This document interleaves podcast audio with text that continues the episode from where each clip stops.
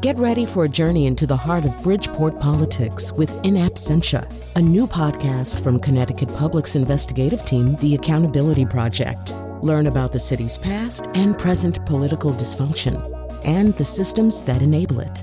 Tune in wherever you get your podcasts.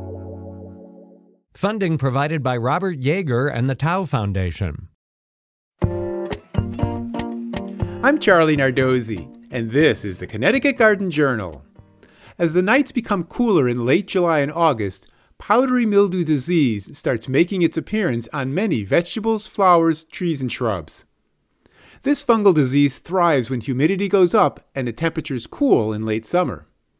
It can attack plants such as lilacs, crabapples, bee balm, phlox, tomatoes, squash, zinnias, and many others. Beside the white powdery growth on the leaves, Powdery mildew can also cause leaf rolling and deforming and yellowing or graying of the leaves.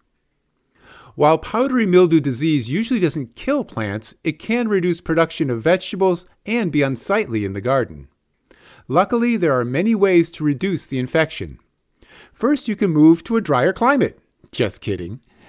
But better would be to space plants further apart to increase airflow and cause the leaves to dry out, clean up infected plants well, and grow resistant varieties.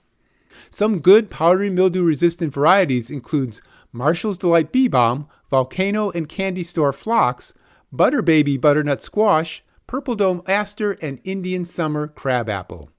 Start looking for the diseased leaves now as it gets started. Pick, remove, and destroy them. If you need to spray to control powdery mildew, select organic pesticides and spray now before the diseases start spreading quickly. Neem oil, Bacillus subtilis or serenade, and sulfur sprays all will reduce the spread but not kill established disease.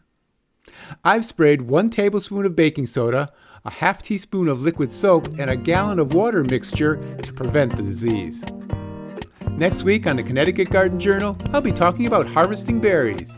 Until then, I'll be seeing you in the garden.